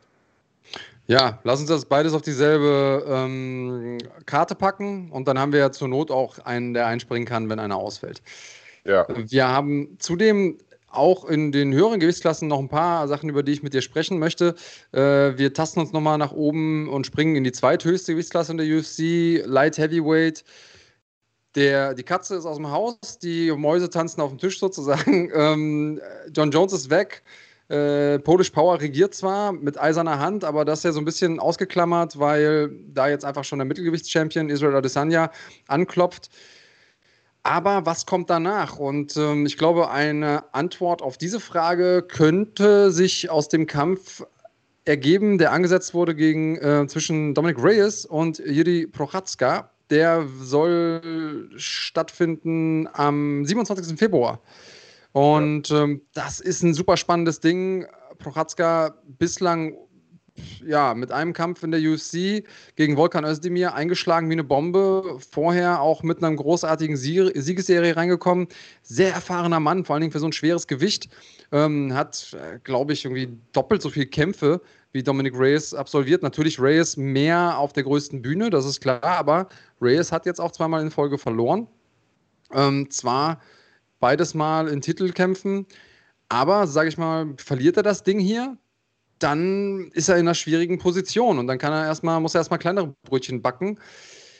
Und ich glaube, dieser Prochatzka, oh, über den sollte er sich auf jeden Fall, also sollte er schon ernst nehmen ich finde, es ist absolut bezeichnend, was die Matchmaker äh, dem Prochatzka für Gegner vorsetzen. Also äh, der war ja lange Zeit da bei Ryzen wirklich der absolute King äh, und ein schwerer Schlag auch für die Organisation, als er dann da weggekauft wurde von der UFC. Aber als Kampfsportfan hat man natürlich frohlockt, denn äh, jetzt gab es auf einmal die, die ganz großen Matchups, die auf einmal möglich waren. Ist definitiv einer der besten Halbschwergewichter der Welt, das kann man sagen äh, wie gesagt, hat bei Ryzen auch gute Leute weggehauen. CB Dalloway und, und Mohamed Laval und, und Fabio Maldonado und was weiß ich. Und dann hat man dem in seinem UFC-Debüt, das hast du gerade gesagt, direkt mal Volkan Özdemir vor die Fäuste gesetzt. Also, das ist ja, weißt du, das ist ja nicht mal zweite Garde oder sowas, sondern das ist ja schon wirklich Top-Level-Competition. Äh, und also falls ihr den Kampf noch nicht gesehen habt, den gibt es bestimmt irgendwo auf YouTube mittlerweile von der UFC offiziell als Free Fight auch reingestellt und so. Äh, guckt euch das mal an, denn äh, der hat den nicht nur in der zweiten Runde K.O. gehauen, sondern wie der das gemacht hat und wie der da agiert hat. Ich habe am Anfang gedacht, der hat eine Macke, also hängende Deckung und hat da immer die ganze Zeit angetäuscht und was weiß ich gegen den Volkan Özdemir, wo man weiß, no time, ne? Also ein Ding landet und die Messe ist gelesen. Unglaublich selbstbewusst, unglaublich auch frustrierend natürlich für einen K.O.-gefährlichen Puncher wie Özdemir, wenn da ein Typ ankommt, rotzfrech das Kinn hinhält und dann selber durch K.O. gewinnt. Also absolut geil. Und jetzt gibt man ihm Dominic Reyes. Und du hast es gesagt, die letzten zwei in Folge verloren, aber beides eben in Titelkämpfen gegen John Jones und Jan Blachowicz und davor ungeschlagen. John Jones, da gab es ja nicht wenige, die gesagt haben, den Kampf hat er eigentlich gewonnen. Äh, also riesen, riesen äh, äh für Prochatzka, aber du sagst, wenn der Reyes verliert, dann muss er sich hinten anstellen. Natürlich ist, ist richtig so, dann, dann ist er da oben erstmal weg vom Fenster. Aber umgedreht, wenn der Puchatzka das Ding gewinnt, dann muss man sich die Frage stellen, was ist für den denn möglich? Dann ist die Tür für den Titelkampf ja ganz, ganz weit offen und äh, das ist definitiv ein äh, Kampf, der sozusagen die Weichen stellt in dieser 93-Kilo-Klasse, die ja jetzt im Prinzip spannender nicht sein könnte mit einem Israel Adesanya, der hochwechselt und einem John Jones, wo keiner so richtig weiß, wo die Reise hingeht und einem Glover Teixeira, der auf einmal wieder stark ist, einem äh, Thiago Santos, Santos und einem Alexander Rakic, die jetzt demnächst kämpfen. Also, das Halbschwergewicht, ich sag's dir, mein Herz steckt wieder richtig für die Gewichtsklasse, Mann. Ja. Mein nicht vorhandenes. Ähm, dein, dein, ja. dein Steinherz schlägt. Ja. Ähm, bin 100% bei dir. Selten so spannend gewesen, die Gewichtsklasse, seitdem John Jones da äh, regiert hat. Und eine Gewichtsklasse drüber geht es auch nochmal ab. Wir gehen gleich nochmal eine Gewichtsklasse drunter, äh, runter, aber ähm, das will ich mit dir besprechen, denn es steht schon quasi vor der Tür. Also am 6.2. soll es passieren. Overeem gegen Volkov. Wie äh, siehst du das? Schwergewicht natürlich sind wir da. Ja, auch äh, stilistisch total interessanter Fight. Also zwei der besten Striker sicherlich im, nicht nur im Schwergewicht, sondern, sondern irgendwie gewichtsklassenübergreifend.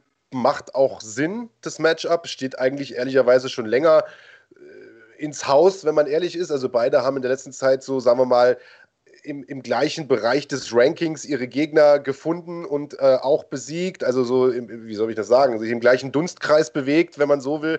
Äh, und man hat da einfach, das habe ich gerade gesagt, stilistisch ein sehr, sehr interessantes und wahrscheinlich auch unterhaltsames Duell. Denn du hast auf der einen Seite mit Alistair Overeem einen hervorragenden Striker, äh, ehemaliger K1-Champion, typisches Holland, Muay Thai, Bam Bam, dazwischen knallen, äh, harte Kicks, harte Knie. Und auf der anderen Seite diesen langen, unglaublich unbequem zu kämpfen einen Alexander Volkov mit seiner Karate-Base, die er da hat, der äh, sich viel bewegt, viel lang äh, bleibt, draußen steht, seitlich steht und extrem schwer zu stellen ist und so. Also, das ist, also da würde ich mir echt schwer tun, äh, da einen Sieger zu tippen, muss ich ganz ehrlich sagen. Und allein das macht es ja spannend, sich so einen Kampf anzugucken.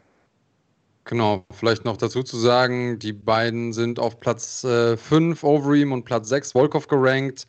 Also mit Sicherheit äh, für den Sieger dann wahrscheinlich einen Kampf noch entfernt vom, vom Titelkampf, wenn es ein guter ist, beziehungsweise gut gefinisht wird. Und ähm, ja, Finish auf, zu Deutsch Ende. Ähm, ein Ende, das angekündigt wurde jetzt, ähm, ist das Karriereende von einem der All-Time Greats. Shogun will die Handschuhe an den Nagel hängen. So hundertprozentig offiziell ist es noch nicht.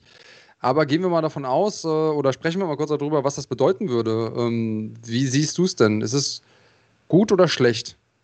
Naja, Aus Fansicht also, jetzt. Also, ich sag mal, lieber ein, ein Ende mit Schrecken als ein Schrecken ohne Ende. ich weiß nicht, wir hatten ja jetzt hier vor ein paar Tagen, hatte ich ja das äh, Live-QA gemacht, da hatte mich einer nach meinen All-Time-Favorite-Kämpfern äh, gefragt und ich hatte gesagt, Fedor und, äh, und Shogun, das sind definitiv die beiden äh, All-Time-Favorites, Wanderlei vielleicht noch, aber der war mir dann zum Schluss einfach zu asozial. Äh, die beiden sind definitiv die All-Time-Faves. Und äh, ich muss sagen, es hat schon ein bisschen das Herz geblutet, wenn man so die letzten Performances von Shogun gesehen hat, denn äh, da war einfach nicht mehr derselbe, der da 2005 äh, in Japan alles weg, wegrasiert hat. Ich erinnere mich mit Schrecken an den Kampf da in, äh, in, in Hamburg, als er da von, als er da umgehauen wurde von, von Anthony Smith und so. Und irgendwann ist halt einfach gut und äh, du willst deine, deine Idole will ich nicht sagen, aber deine, deine Stars, die Typen, die du feierst seit vielen, vielen Jahren, einfach nicht sehen, wie die immer wieder ins Brett kriegen und so. Und es gibt ja genug andere gute Leute in der Gewichtsklasse. Warum soll man den noch durchreichen? Also sollte es tatsächlich so sein, äh, dass er, dass er zu, äh, wünsche ich ihm alles Gute, dann hat er eine tolle Karriere gehabt und der hat niemand mehr was zu beweisen. Ich weiß aber nicht so richtig, ob das überhaupt stimmt. Also das kommt ja daher, dass Dana White das so ein bisschen hat fallen lassen in, in so einem QA, was er selber gemacht hat. Äh, ich habe den genauen Wortlaut jetzt gar nicht im Hinterkopf, aber das kam nur so in so einem halben Nebensatz mal raus. Shogun selbst hat ja, glaube ich, dazu nichts gesagt, oder weißt du da mehr als ich?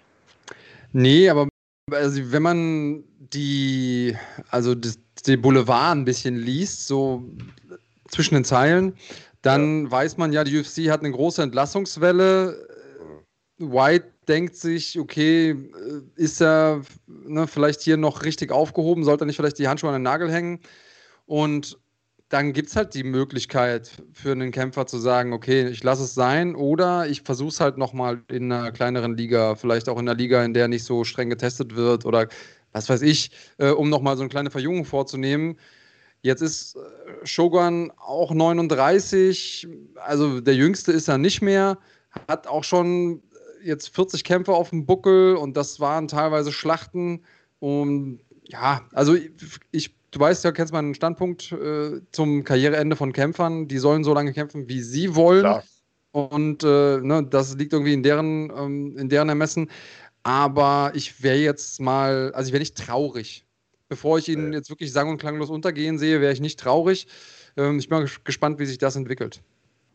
Ja, also äh, auf jeden Fall. Also was ich auf keinen Fall möchte, ist äh, dann irgendwie nochmal bei Bellator jetzt dann Schwergewichtskampf gegen Rampage nochmal oder äh, so, ein, so ein Scheiß. Das kann ich überhaupt nicht gebrauchen. Äh, wenn, dann lieber mit Würde abtreten. Klar, wenn er weiterkämpfen will, soll er machen. Aber äh, wenn, er, wenn er eh schon den Entschluss gefasst hat, ich trete zurück, dann dann, äh, dann auf jeden Fall alles Gute, ist, denke ich, nicht die verkehrteste, die verkehrteste Entscheidung. Naja, Mann, und äh, also zusätzlich zu all diesen Kämpfen, die wir jetzt alle schon genannt haben, haben wir natürlich jetzt im Januar auch noch einige fette Sachen ins Haus stehen. Äh, einer der aus meiner Sicht wirklich interessantesten Kämpfe wurde uns leider mal wieder genommen, schon zum, zum äh, zigten Male irgendwie äh, durch oder, oder rausgefallen, weggefallen, äh, nämlich äh, Hamza Chimaev gegen, gegen Leon Edwards, der ja eigentlich geplant war für die äh, zweite UFC-Veranstaltung diesen Jahres, äh, die ja übernächste Woche Mittwoch stattfindet, um 18 Uhr schon, also das vielleicht auch nochmal dick im Kalender markieren. Äh, und der Kampf, äh, der ist jetzt wieder ausgefallen, weil diesmal Hamzat wohl, äh, äh, ich glaube sogar Covid hatte, wenn ich richtig informiert bin und nicht mehr richtig, richtig Zeit hatte zu trainieren und so weiter. Also ist wieder genesen, aber äh, mhm. ist nicht rechtzeitig fit genug geworden. Und äh, man hat den Kampf jetzt erstmal gestrichen und weiter verschoben und dafür gibt es einen neuen Main Event, Andreas. Richtig, und zwar soll der sein äh, Michael Chiesa gegen Neil Magny. Und das Ding ist ein ziemlicher Kracher, was das, das Matchup angeht. Also beide ähm, sind sehr erfolgreich in der UFC. Beide haben gerade ihre äh, Dreikampf-Siegesserie safe gemacht. Ähm, und ich muss sagen, ich bin wirklich gespannt, weil das stilistisch auch ein äh, gutes Matchup ist. Hm, wahrscheinlich wird es jetzt nicht so sein, dass äh, Chiesa Magni K.O. schlägt, aber taktisch wird das ein super spannendes Ding. Ähm, und ich weiß nicht, ich glaube, ich glaub, das könnte so ein bisschen ein Überraschung, der erste Überraschungskampf werden in diesem Jahr, wo, wo die Leute nachher sagen: so, Alter, hätte ich nicht gedacht. Naja, und man muss ja sagen, also ich weiß nicht, vor ein paar Wochen eigentlich noch oder, oder Monaten hätte mich die Ansetzung gar nicht so vom Hocker gerissen, aber man muss ja sagen, dass wir ja in den letzten Monaten oder im Jahr 2020 vielmehr so ein bisschen die, die Wiedergeburt äh, des Neil Magny erlebt haben, der ja schon auch seit vielen, vielen Jahren immer mit dabei ist, immer Serious Contender war, aber eben auch immer so irgendwo im Mittelfeld rumgedümpelt ist und jetzt mal direkt drei Siege in Folge eingefahren hat gegen Li Jingliang, Anthony Rocco Martin und zuletzt gegen Robbie Lawler, gegen den er extrem, extrem stark aussah.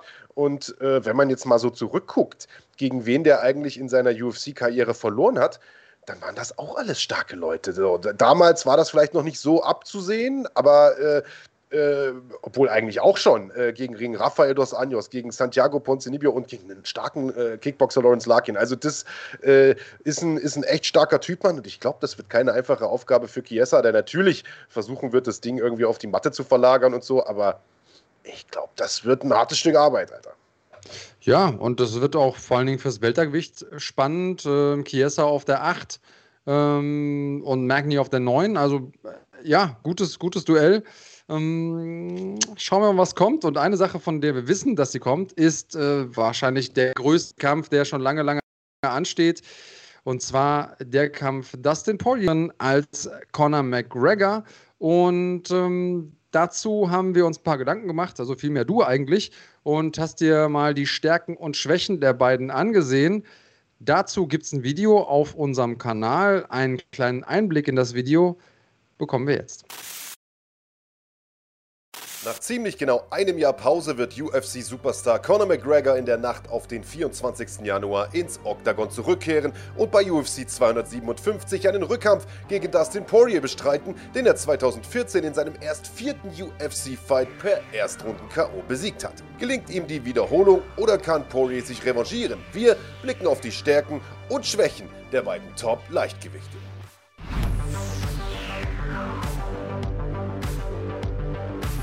Da sich beide schon einmal im Oktagon gegenüberstanden, lohnt zuvor jedoch ein Blick in die Vergangenheit auf das erste Aufeinandertreffen der beiden. Das gewann McGregor deutlich, doch welche Bedeutung hat dieser Sieg für das Rematch? Der Kampf ist schließlich schon sechs Jahre her und fand eine Gewichtsklasse tiefer im Federgewicht statt. McGregor stand damals noch am Anfang seiner UFC-Karriere, Poirier war bereits ein etablierter Veteran. Seitdem ist viel passiert, beide Kämpfer haben sich im Leichtgewicht etabliert, McGregor holte Titel in zwei Gewichtsklassen, Poirier immerhin einen Interimsgürtel. Die große Frage lautet also, wie haben beide sich in den vergangenen sechs Jahren weiterentwickelt? McGregor hat seit der ersten Begegnung mit Poirier acht Kämpfe bestritten, das Duell gegen Floyd Mayweather einmal ausgeklammert. Inwiefern er sich sportlich weiterentwickelt hat, lässt sich kaum beurteilen, denn in den vergangenen vier Jahren stand er nur zweimal im Oktagon. Dabei verlor er, wie 48 andere Kämpfer auch, deutlich gegen Khabib und pulverisierte Donald Cerrone in 40 Sekunden. Poirier stand seit dem ersten Kampf gegen McGregor dagegen 13 weitere Male im Oktagon und hat sich sportlich ganz eindeutig weiterentwickelt. Vor allem seine Defensivarbeit im Stand ist besser geworden. Auf den ersten Blick sind sich McGregor und Poirier unglaublich ähnlich. Beide Kämpfer sind versierte Striker in der Rechtsauslage, die lange Zeit im Federgewicht aktiv waren, in Sachen Größe und Power, aber perfekt ins Leichtgewicht passen. Beide sind 1,75 Meter groß und besitzen eine verhältnismäßig hohe Reichweite. McGregor mit 1,88 Meter sogar noch knappe 5 cm mehr als Poirier. Die Zahlen fast identisch. Vielleicht hilft deshalb der Blick auf gemeinsame Gegner, um herauszufinden, wer bei UFC 257 die Nase vorn haben könnte. Sowohl McGregor als auch Poirier trafen seit ihrem ersten Duell auf Eddie Alvarez und Khabib Nurmagomedov. Gegen Khabib tappten beide im Rear Naked Choke, Poirier in der dritten, McGregor immerhin erst in der vierten Runde. Alvarez zerlegten beide in der zweiten Runde durch Knockout. Weitere gemeinsame Gegner waren Diego Brandao, den beide durch K.O. in Runde 1 besiegten, und Max Holloway, gegen den beide Punktsiege holten und Poirier bereits 2012 eine Submission. Auch die Bilanzen gegen gemeinsame Gegner sind also nahezu gleich, nur gegen Joseph Duffy nicht. Der McGregor vor Jahren die erste Niederlage beibrachte, durch Submission wohlgemerkt, in der UFC aber gegen Poirier nach Punkten verlor. Beide Kämpfe liegen allerdings 8 bzw. 10 Jahre zurück.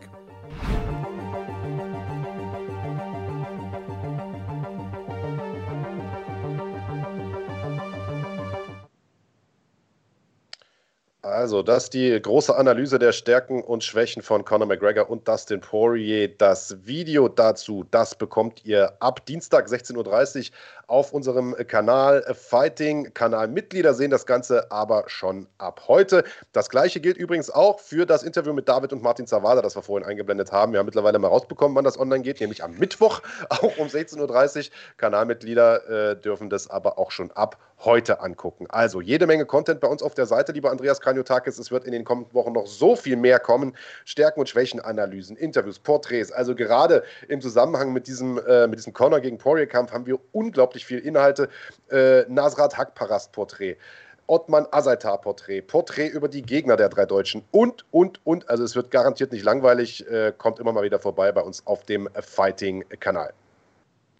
Genau richtig. Und um nicht warten zu müssen, habt ihr schon mitbekommen, lohnt sich auf jeden Fall Mitglied zu werden. Ähm, der niedrigste Mitgliederstatus ist der Supporterstatus, kostet euch schlappe 1,99. Und ähm, ja, wir freuen uns natürlich über jeden, der da mitmacht. Äh, viele von euch haben sich schon dazu entschieden. Hm, eine Sache, die wir jetzt äh, vielleicht noch gar nicht erwähnt haben im Podcast selbst, aber die unsere Mitglieder schon äh, mitbekommen haben, ist, du hast letzte Woche einen QA gemacht und das hat echt Spaß gemacht, muss ich sagen, dazu zu gucken. Wir machen das immer im äh, wöchentlichen Wechsel. Jetzt die kommende Woche bin ich dran und zwar am Donnerstag. Also, wichtig für euch, dass ihr dann sozusagen ab der Woche darauf wieder einschaltet, wenn ich wieder dran bin. Nein, also äh, gern mal einschalten, ab 19 Uhr wahrscheinlich, Big Daddy, ne? Also du machst das zur selben genau. Zeit. Genau, äh, das hat super funktioniert. Besten Dank auch erstmal noch an der Stelle an euch. Also das äh, Feedback die Resonanz war, äh, ja, ich würde sagen, überwältigend. Ich hatte das äh, im QA ja schon gesagt, hatte mir vorher einen Haufen Themen recherchiert, äh, die ich sozusagen äh, monologisieren kann, äh, wenn, wenn keine Fragen gestellt werden. Am Ende äh, bin ich mit der Beantwortung der Fragen gar nicht hinterhergekommen und bin dem Live-Chat irgendwie hinterhergerannt, weil, weil so viel gefragt wurde. Also gern dann, wenn ich das nächste Mal dran bin, nochmal mir die Fragen stellen. Aber jetzt erstmal eure Fragen für den Big Daddy sozusagen ja, stellen. Und zwar am Donnerstagabend um 19 Uhr. Da ist der gute Mann live hier auf dem Fighting-Kanal.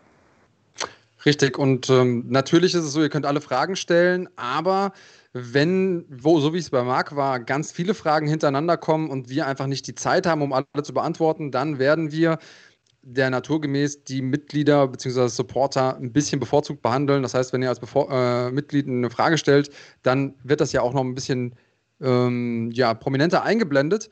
Deshalb, um da auch eure Chancen zu erhöhen, werdet gerne Mitglied. Genau so ist es. Ansonsten bedanken wir uns nochmal bei unserem Sponsor Nano Squad, hervorragendes CBD-Öl für Sportler, entwickelt von Wissenschaftlern und Athleten. Für Athleten, Big Daddy äh, benutzt es selber, äh, auch wenn er vom, von der Form eines Athleten aktuell meilenweit entfernt ist. Es scheint ja auch im Alltag ganz gut zu funktionieren. Ui, na gut, da will ich nichts Falsches gesagt haben. naja, es geht auf, ist auf jeden Fall noch Luft nach oben. Äh, der Lockdown hat mich auch hart getroffen, körperlich. Ich bin im Moment eher im äh, Bereich Yoga unterwegs. Ähm, aber auch Flexibilität äh, gehört zu den wichtigen Eigenschaften eines Kämpfers. Und ähm, ja, auch von meiner Stelle nochmal äh, Grüße raus an die Nano Squad, alle beteiligten Kämpfer und natürlich danke für den Support. Ähm, Support ist kein Mord, deshalb bitte nicht vergessen, auch hier im Video einen Daumen hoch äh, dalassen und äh, die drei Leute, die immer den Daumen runter dalassen, auch Grüße an euch. Äh, wir wissen, wer ihr seid, fühlt euch trotzdem umarmt. Ähm, ihr könnt gerne einen Kommentar dalassen, diskutiert mit uns, wie findet ihr das äh, Tippspiel quasi in der äh, Monage à Trois? Äh, mein Französisch ist äh, ungefähr so gut wie meine ähm, Tippkenntnisse. Also, wie findet ihr das Tippspiel mit drei Leuten? Marc, mir und ihr Schlagwort Nation quasi als dritte Persona. Ähm, und welche Matchups sind es, auf die ihr euch besonders freut? Lasst uns das alles wissen und ähm, um nichts mehr zu verpassen, Mitglied werden, Glocke drücken und definitiv Donnerstag einschalten. Und wenn ihr das nicht schafft, dann am Sonntag spätestens am Sonntag. Und spätestens dann äh, wird man ja überhaupt erst sehen, wie es ist, das Tippspiel zu dritt zu machen, sozusagen, oder mit der Schlagwort Nation zu machen, denn dann fließen eure Tipps mit ein, beziehungsweise am Abend vorher ja schon, aber dann wird es ja aufgelöst, wie ihr getippt habt. Und dann gucken wir mal, wie der erste Endstand ist nach dem ersten, nach dem ersten Tippspieltag, wer da vorne liegt, ob es die Schlagwort Nation ist, die Schwarmintelligenz, oder ob es äh, vielleicht sogar der Big Daddy ist. Ich glaube nicht.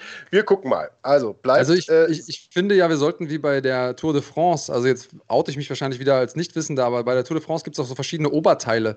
Und wenn man irgendwie äh, Spitzenreiter ist, kriegt man ein anderes Oberteil. Vielleicht sollten wir auch irgendwie andere T-Shirts machen. Immer derjenige, der gerade vorne liegt oder der die letzte Etappe gewonnen hat, darf irgendwie ein besonderes Oberteil tragen oder so. Wir können es ja so machen, dass der, der immer gerade hinten liegt, einfach ein rosa Tütü trägt. Tütü. dann lass dir schon mal, dann lass dir schon mal eins anfertigen, Dicker. Na, da müsste man mich ja unten rum sehen, aber seitdem es der Lockdown ist, habe ich keine Hose mehr an, deswegen ähm, bin ich da dagegen. Ja, Ein Krönchen könnten okay. wir dir bauen. Das ist zu viel, zu viel Information für mich an dieser Stelle. Äh, ich weiß aber, dass einige äh, im Chat nachher darauf abgehen werden. Äh, Claudi, schöne Grüße. Vielleicht schicke ich dir mal ein Foto von Big Daddy unten rum ohne Hose. Ansonsten hoffen wir, euch hat der Podcast heute gefallen. Wie gesagt, es war ein kleiner Testflug, wenn es ein paar technische Unstimmigkeiten, ein paar Schwierigkeiten gab. Ich glaube, einmal war kurz der Ton weg, einmal ist mein Bild irgendwo, mein Arm aus dem Bild raus. Wenn euch sonst noch was aufgefallen ist, gerne rein in die Kommentare, dann fixen wir das. Es war, wie gesagt, eine Art Generalprobe dafür, dass wir bald wieder live gehen können. Ich weiß nicht genau, ob es nächste Woche schon klappt. Aber es wird definitiv in den nächsten Wochen mal klappen, äh, denn wir sind heute quasi schon live gegangen, nur eben nicht öffentlich. Äh, ja, und sobald wir da die letzten kleinen Kinderkrankheiten auch ausgemerzt haben, werden wir richtig live gehen. Also sozusagen, dass ihr auch wieder mit kommentieren könnt. Dann wird es hier zwischen Big Daddy und mir äh, hier, ja, hier äh, dann auch einen Live-Chat eingeblendet äh, geben und wir können auch wieder mit euch kommunizieren, auf euch reagieren. Da freuen wir uns riesig drauf, da haben wir mega Bock drauf. Das Jahr 2021 wird sensationell, nicht nur was die Kämpfe angeht. Äh, danke, dass ihr heute dabei wart. Bis nächste Woche. Bleibt gesund und macht's gut. Und bleibt cremig.